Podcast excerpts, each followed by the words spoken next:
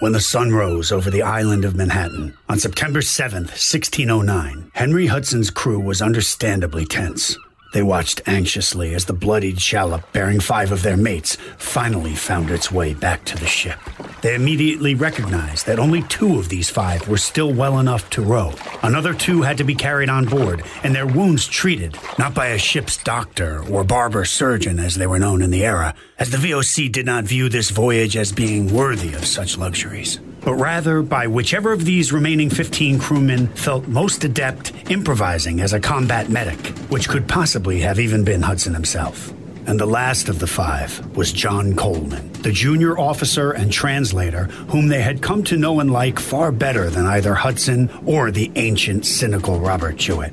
They didn't speak Hudson's language, and he didn't speak theirs. And they'd been on this stinking, cramped, undersupplied ship for half a year of their young lives and they were now officially under siege by the locals. They also knew they'd have to remove that arrow that was still sticking out of their friend's throat in preparation for his proper Christian burial, somewhere upon this uncharted and now hostile new world. 12 year old John Hudson no doubt struggled through it as well, longing for his mother and baby brother waiting at home.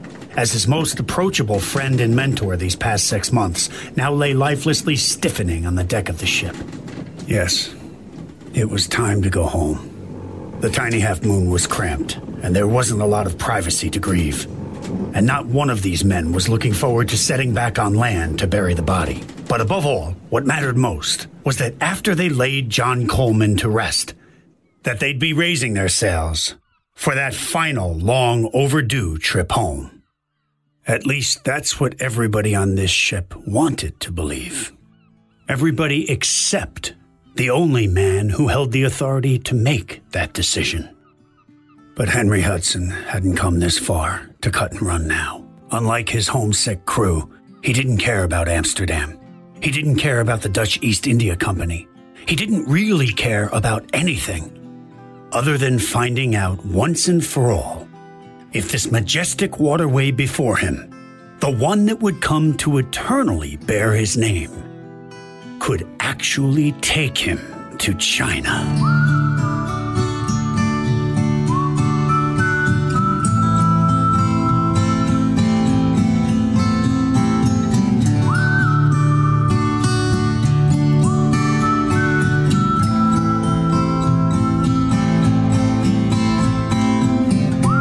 This is the podcast Island, the story of how this culture, this world, this island, the place we now know as New York, came to be. My name is Chance Kelly, and I look forward to you saying, Wow, history is cool.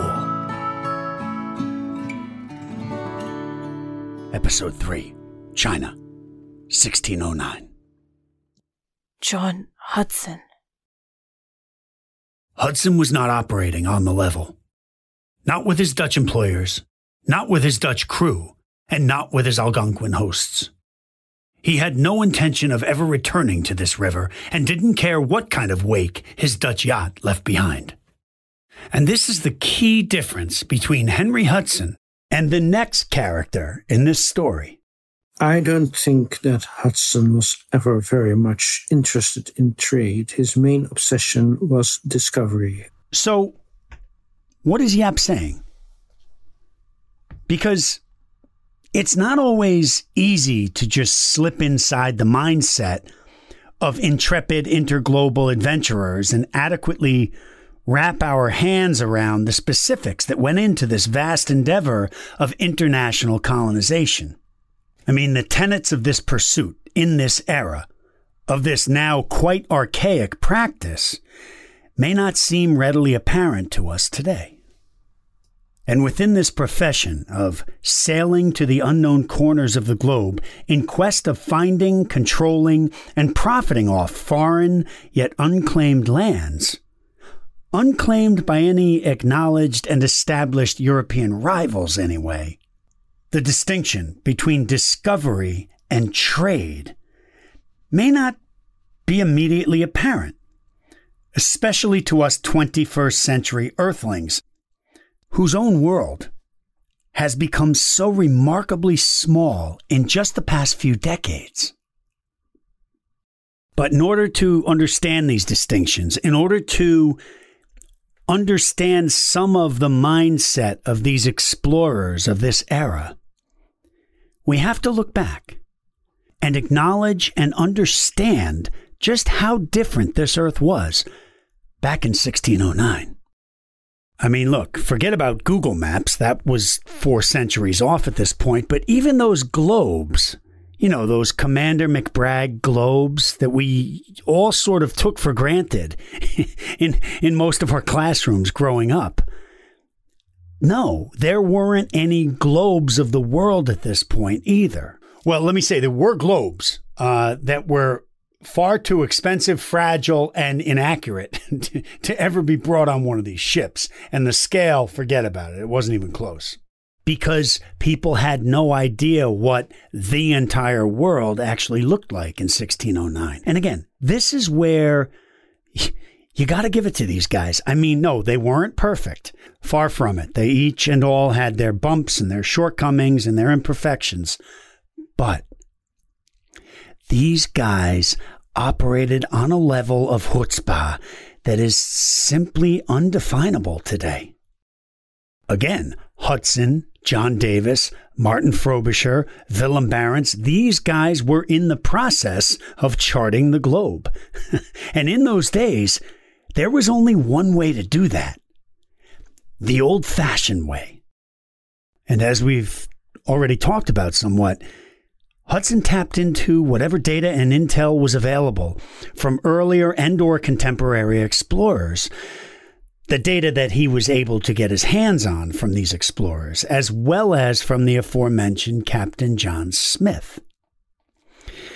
And truth be told, John Smith was more than just a friend, countryman, an associate of Hudson's doing a little snooping in this new world. In fact, this specific intel from Captain John Smith was instrumental in Hudson's interest in going west in the first place. He apparently had contact with John Smith, who was uh, at Jamestown, and uh, had uh, received information from him and, and, possibly some charts that there was something north of Jamestown that was worth exploring, and that it may very well be a passageway to the east. This is what Hudson had in mind his contract read that if he couldn't go any further because of the ice and the weather, he was to return to Amsterdam. His wife and his whole family were there in Amsterdam. They were they were like collateral or hostages. and so let's go back to what Jaap was saying just before. That within this overall game of international exploration and navigation, there were four specific areas of focus one, discovery. Two, trade. Three, settlement. And four, colonization. This is the standard gradual transformation of all colonization, not just in this new world, but pretty much everywhere on Earth. You need geographical knowledge to sail safely and quickly to where you can get trade goods once the existence of good trade leaks out, despite efforts to keep info under wraps, small trading posts are set up.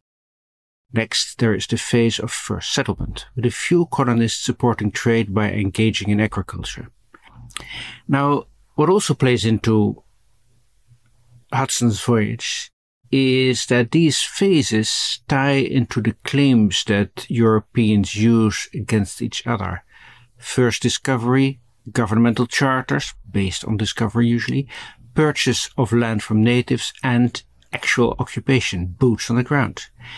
The most salient one of these pertaining to Hudson is discovery. An Englishman discovered the river in the service of a Dutch company. So who is the rightful claimant, the English or the Dutch?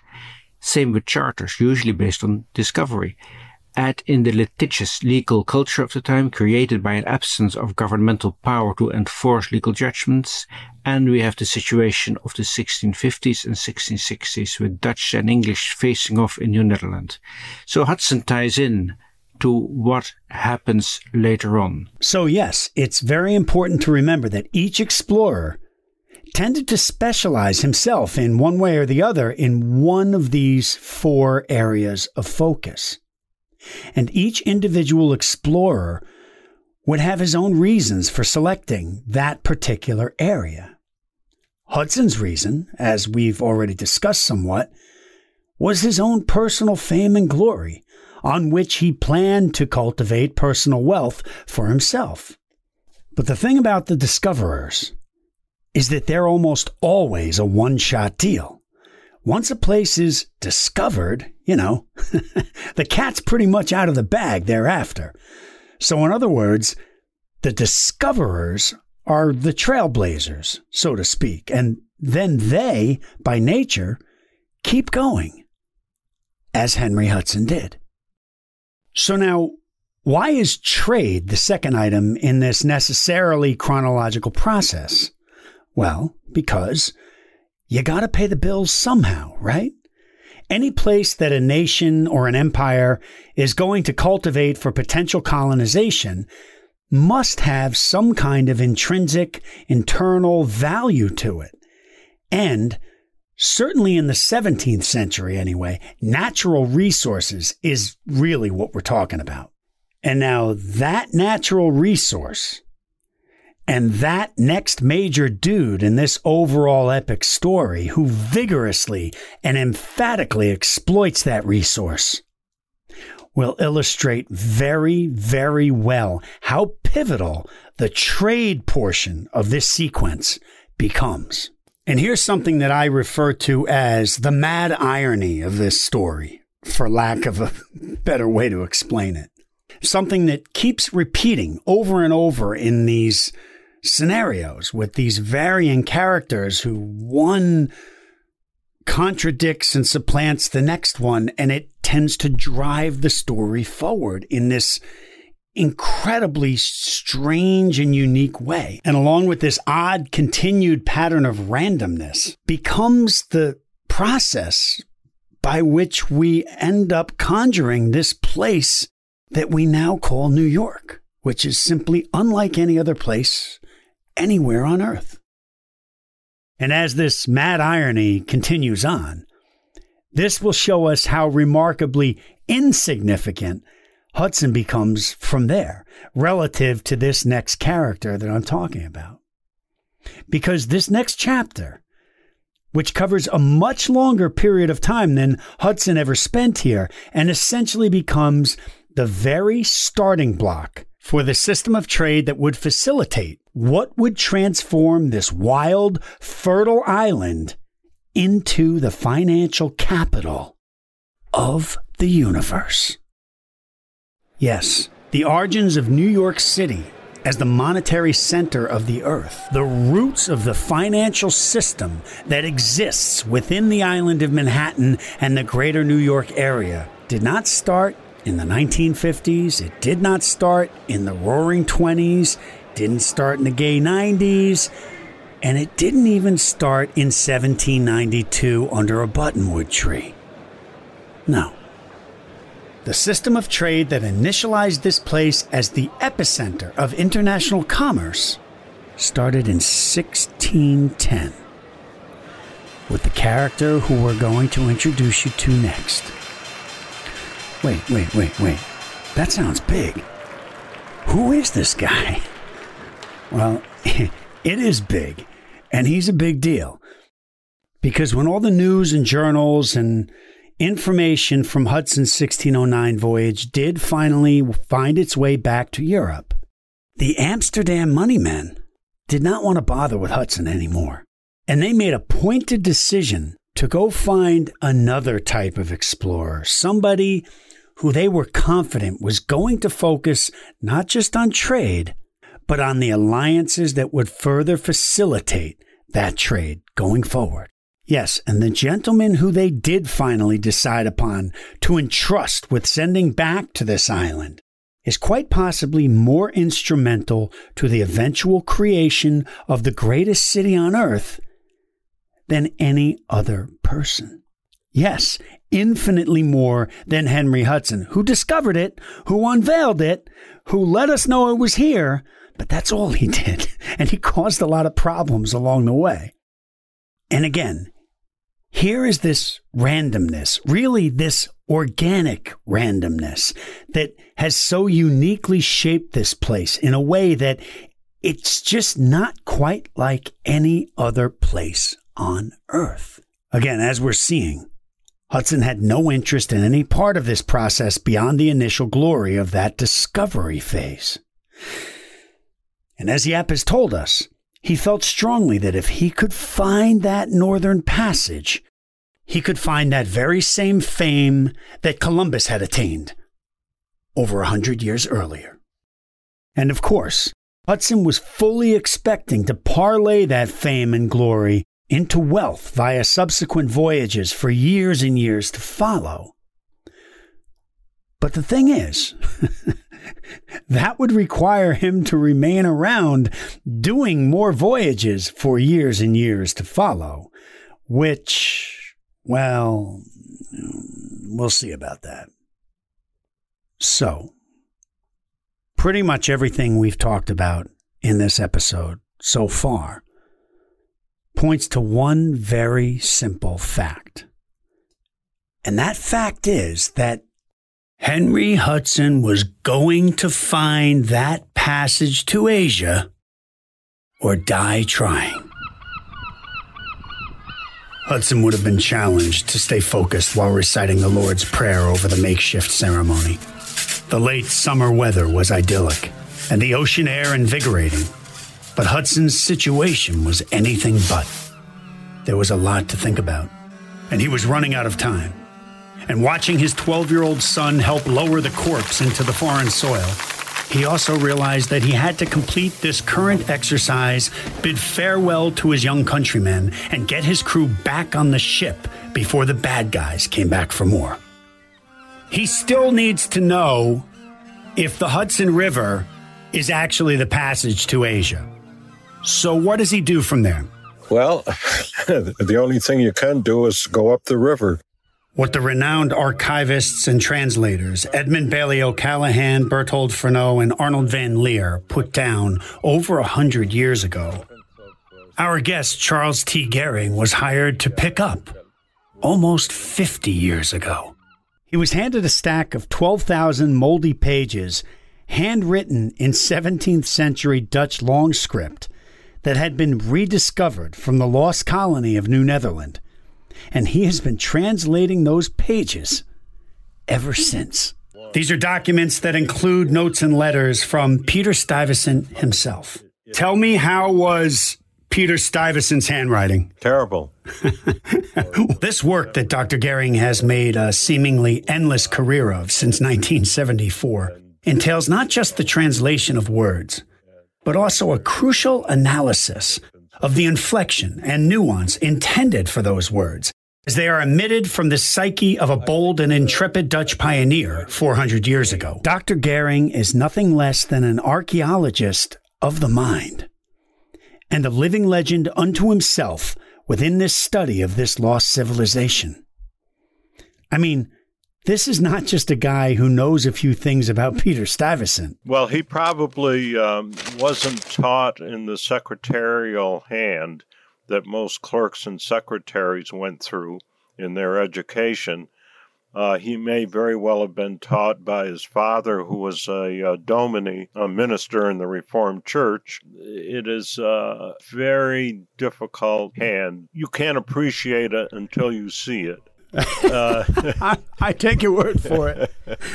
this is a guy who has gone deep inside the minds of these 17th century Dutch colonists. Yeah, you get to know the people very well. You develop a, a sense of their uh, uh, way of speaking, their uh, attitudes, their relationships, and so forth. So, how exactly did this happen? How did Dr. Gehring find his way into this particular line of work on this particular study? Well, after earning a PhD in Germanic linguistics with a concentration in Nederlandic studies from Indiana University in 1973, and after completing his dissertation on the survival of the Dutch language in colonial New York, this young man from the Mohawk Valley town of Fort Plain soon discovered that he didn't actually have to travel anywhere near Europe in order to ply his very specialized trade, and that because of the remarkable history of this specific region, his life's work would begin just an hour east of his hometown. He reported to the State Library in Albany, where he was handed 12,000 handwritten pages that had been waiting over 300 years for someone with the abilities that he just happened to possess to come along. But what was the problem? Uh, well, uh, initially the problem was that um, many of the documents had been translated previously uh, by Adrian van der Kemp, who was uh, previous to uh, Van Laer, uh, but uh, they burned in the fire, the 1911 library that fire. That was the fire, right. So historians had been using this translation of uh, Van in the 19th century uh, for uh, historical works about uh, New York and 17th uh, century colonial period. But once the uh, the manuscript translation was destroyed, a new translation was needed. In fact, even before they were destroyed, translators uh, such as Van Laer, O'Callaghan, Fernow realized they weren't very good translations, and there should be a new translation undertaken. And that is how pivotal Dr. Charles T. Gehring is to this overall study. So when I say this guy's an archaeologist, you see I'm not kidding. Without Charles T. Gehring, the study of New Netherland and really the entire Dutch movement in the Americas regresses, and a lot of it literally disappears. Charlie Gehring is as responsible for rediscovering this lost colony and for educating the world about it properly as anybody ever. Arnold van Laer was a very highly respected Dutch translator who preceded Dr. Gehring from 1899 until his retirement in 1939. And there the pages sat until 1974. He was able to uh, publish uh, four volumes of translations that he had been working on, including the first volume that burned up in the fire, which he had to take from a previous translator, E.B. O'Callaghan. Right, right. And uh, uh, with notes from memory of what uh, the errors uh, he had in his translation. Wow. But eventually, uh, we started a project that would uh, start over again, building on Van Laer's uh, translations. So there, we only have two volumes left. Left, but they're they're large volumes, and they were uh, da- damaged to some extent in the fire. Yeah. So Charlie didn't write the book; he rewrote it properly by translating it himself from 17th century Dutch long script. From the very words that Peter Stuyvesant and his intrepid pack of committed Protestant refugees projected from their souls upon this fertile island four centuries ago. So, yes, Dr. Gehring himself is living history to this remarkable school of study, and we are honored and privileged to be able to soak in some of his knowledge, spirit, and insight. But listen, don't just take my word for it. I mean, what do I know? but what about a king and queen, like the king and queen of the Netherlands? What do they think about the work that Charlie does? In 1994, Dr. Gehring received the distinction of being named Officer in the Order of Orange Nassau by Queen Beatrix of the Netherlands. And then in 2009, her son, Prince Willem Alexander, and his wife, Princess Maxima, visited New York City and Albany a few years before they became King and Queen of the Netherlands. Now, a knighthood is an honor bestowed upon people for exemplary work in civil and or military functions, but I don't know how many Americans actually get knighted in the Netherlands. It's a, it's an incredible distinction. In fact, I looked up the various classes aligned with this honor. Dr. Gehring actually received officer, which is above knight, which is just below it. So he's he's even higher than a knight in the Netherlands. So some very important people think very highly of the work he's doing. Well, if you're if you're around long enough, uh, uh, people start giving you honors, whether you deserve them or not. But uh, I was uh, very honored. They were both here for the 400th anniversary of Hudson, 2009, and we had an exhibit in the museum called 1609, uh, appropriately. Yeah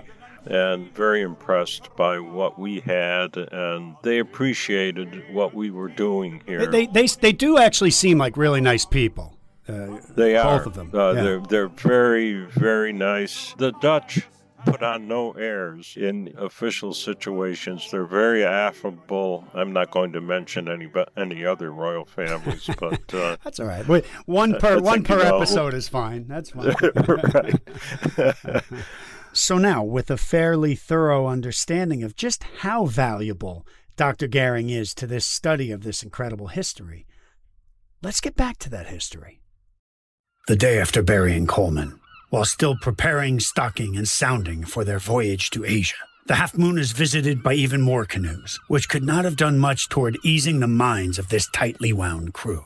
And tensions come to a head the next day, on the 9th, when more natives come alongside the Half Moon, ostensibly to trade, and while no provocation seems apparent, Juet reports that they perceived their intent nevertheless and use that as justification to abduct two of the Algonquins. Okay, now this thing, this abducting natives thing, had become a fairly common practice throughout the centuries by this time.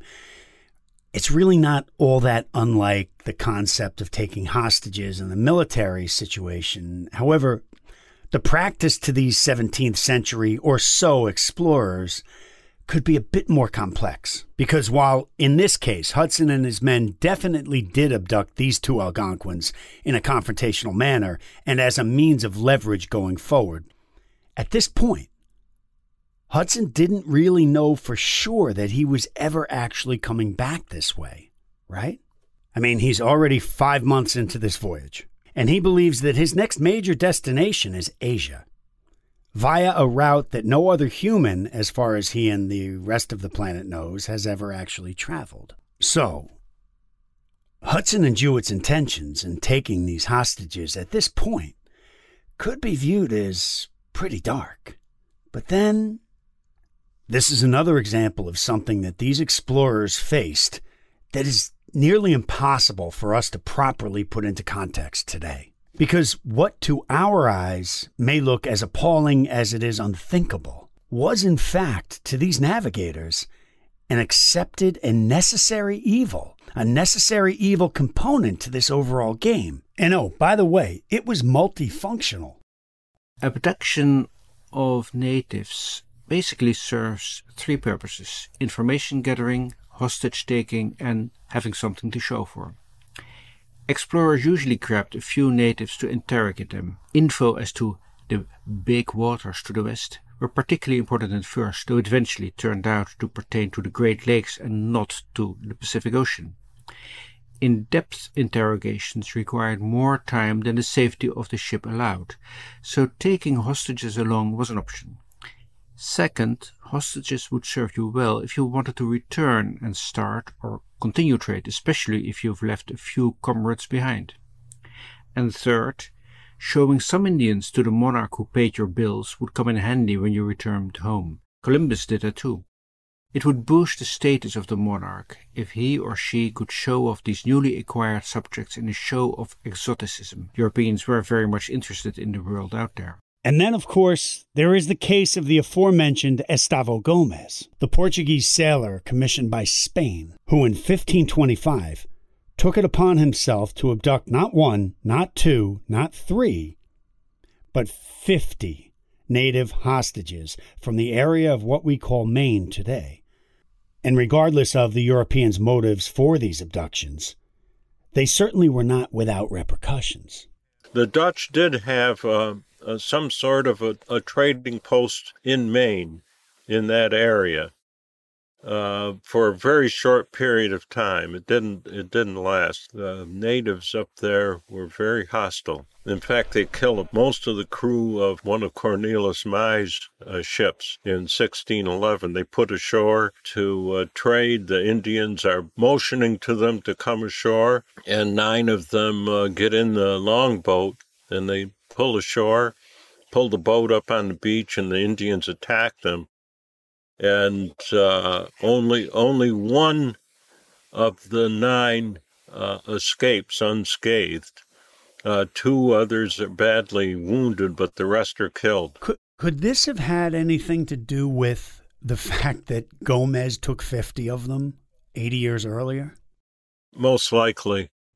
There was no photographing. There was no video streaming these explorers wanted to really make an impact, they'd take some people back to Europe with them. People had no idea that people like this existed. This was like going to Mars and bringing back a Martian. Right. Whatever Hudson's motives, he certainly wasn't doing anything to further his diplomatic relations here. But regardless, they now had their guests, or hostages.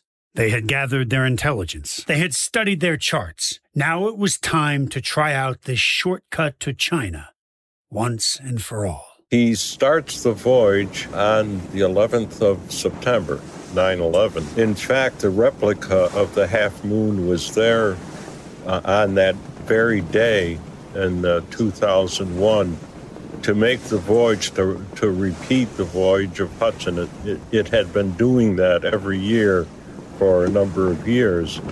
These were school kids aboard the ship, and they witnessed the whole thing. Hudson probably was very optimistic once he reaches the Tappan Zee. That's two miles across where the bridge is. And it's still salt water at that point. So it's a big body of water, and he may very well have felt that he was onto something. And the half moon presses on northward for several days until the tide turns and the river narrows, and opportunity, it appears, is escaping them. But that's not all that's escaping. The two that they had abducted on the 9th leap overboard on the 15th and swim for it, and they escape. And they have a story to tell. and in keeping with the persistently schizophrenic nature of this voyage upriver, just later that day, Hudson and Juet encounter another group of natives, whom even the foreboding Juet describes as loving people, by whom the crew of the Half Moon were well taken care of. It's feast or famine, or or uh, friend or foe. He gets um, around where Albany is, where you are, and with his soundings returning depths of as little as one to two fathoms, 6 to 12 feet, Hudson realizes it is time to face the hard facts that wherever this diminishing stream may lead, it is not to Asia. An ocean going ship would not be able to make it through. And that's when they realize that this is nothing but a watershed and not a uh, passageway. And now, as the fall is setting in, they have to kind of face facts that this voyage is essentially over. They have to get back across the Atlantic before it gets too cold. So they started their way back down the river, but there were some people waiting for them. Right. A number of canoes coming on October 1st, but there was one particular canoe, quote, hanging under our stern with one man in it from Juet's journal. Right. He wouldn't go away. He just sort of lingered there most of the day. And then when no one was looking, he climbed in a window and he go- actually steals Juet's pillow, two shirts, two bandoliers, and the cook shoots him yeah. in the chest and kills him. Yeah. Then another man comes and tries to overtake the sloop. They chop off his hand and get rid of him. Then it's sort of, all right, let's just get out of here. They say, no more sounding, no more nothing. We're going back to Europe. But the next day, they encounter one of the two hostages further downriver. And as they look up, suddenly they're being fired at by over a hundred people from shore. Hudson's crew kills somewhere between eight and ten of them, maybe 12 of them, and just hightails it out of there. They set their sails and hold firm by their compass, east by northeast, 3,500 miles across the Atlantic. And the next stop for them, well, it's Europe, but it's not Amsterdam, is it? No, no, they put in at Dartmouth. Why? Maybe he had in mind it would uh, mitigate any punishment the English might have for him for working for the East India Company. Right. The, his story was well, the English are holding me because I went to work for a rival nation. Yeah, this is it. There are all kinds of stories connected with Hudson, whether he was a spy or whether he took the voyage only to collect the navigator's chart or yeah. used by the, the English. For the third time in three years, Henry Hudson had failed to carry out his assignment for his employers. Furthermore, he did nothing to advance diplomatic relations for the English, the Dutch, or any European nation, with the indigenous people occupying what would become the most racially diverse city in the world. What he had succeeded in doing was uniting otherwise disparate Algonquin communities against a singular new enemy who came from a place far, far away in a strange, offensive, and intimidating floating house. Again, this story is complicated. Did Hudson set out to create all these conflicts out in the New World? No, it, it, there's no logic to that. But again, it's cause and effect.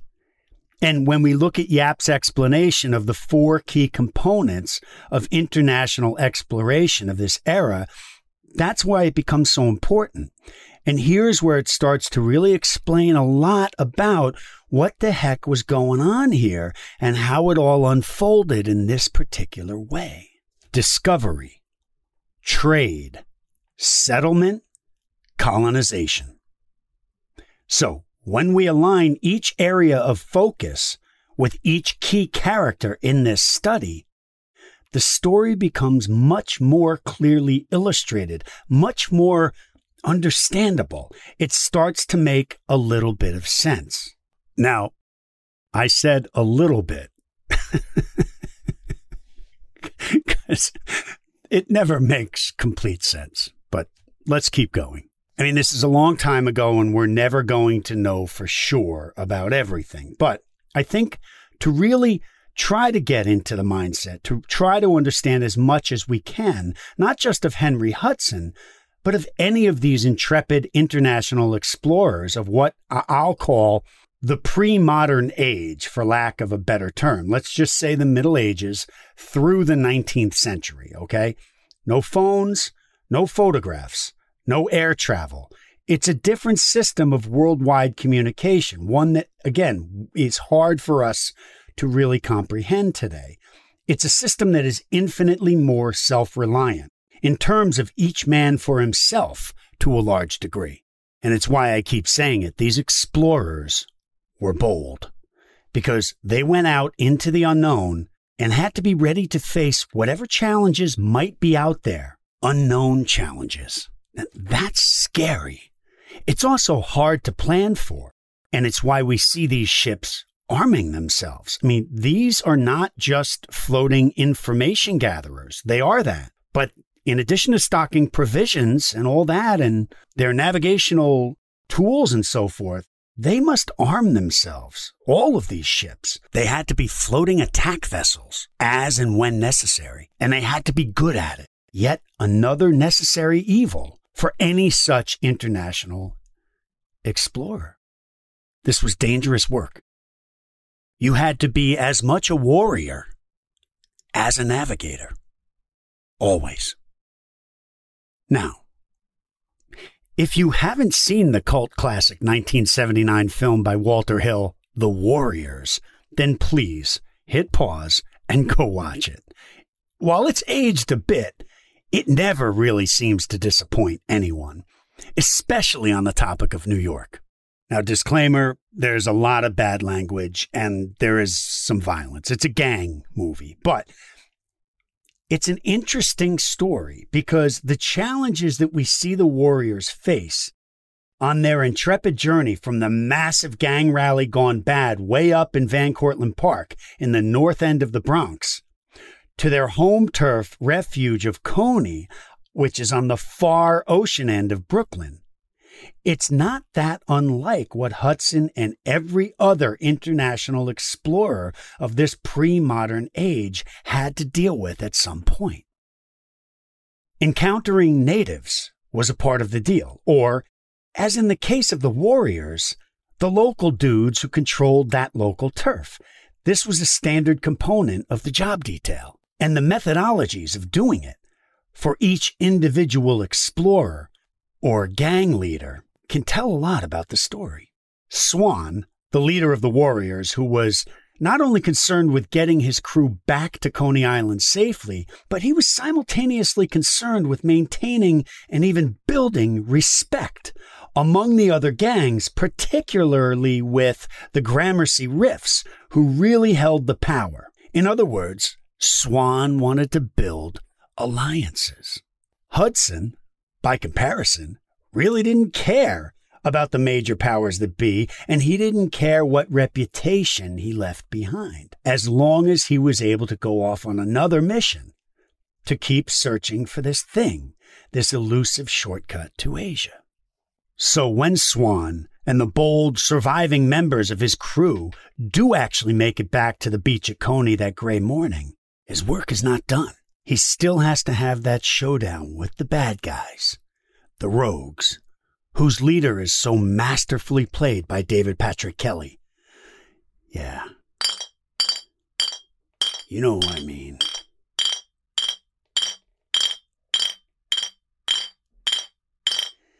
Warriors, come out to play. Warriors, come out to play. I mean, that's scary stuff. I don't care what era you're coming from. And though seemingly surrounded and outmanned by this rogue band, Swan, a first time war chief rising to the occasion, not only defeats the rogues through his strength, tact, and courage, but in doing so earns the everlasting respect of the primary power that be, the Gramercy Riffs, who witnessed the whole thing, paving the way for infinite respect, alliances, and opportunities in the future for Swan and his crew. Just like the very next major character who sails across the Atlantic and sets foot on this incredible island.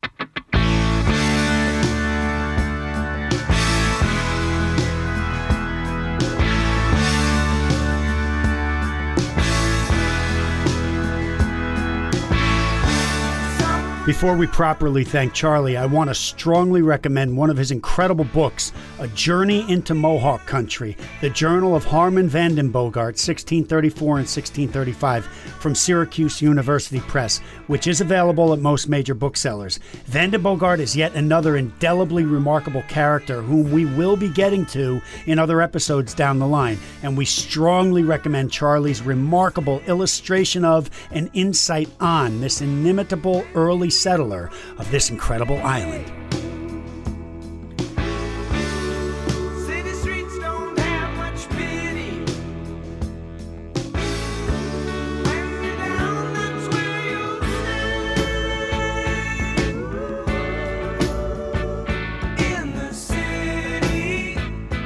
Dr. Charles T. Gehring and his New Netherland Institute in Albany have been instrumental not just in shepherding this project along, but in the cultivation of the entire study of this lost colony of New Netherland. Charlie, mein vriend, bedankt meneer. Bedankt.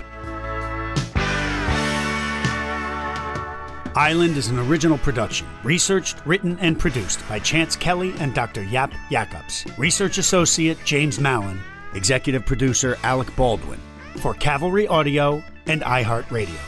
Our 17th century Dutch musical arrangements are courtesy of Camerata Trajectina.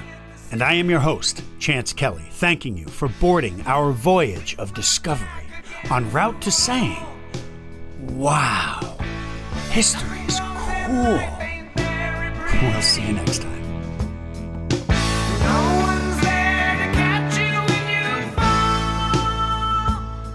To our growing island audience, Vedant, thank you. You guys are cool.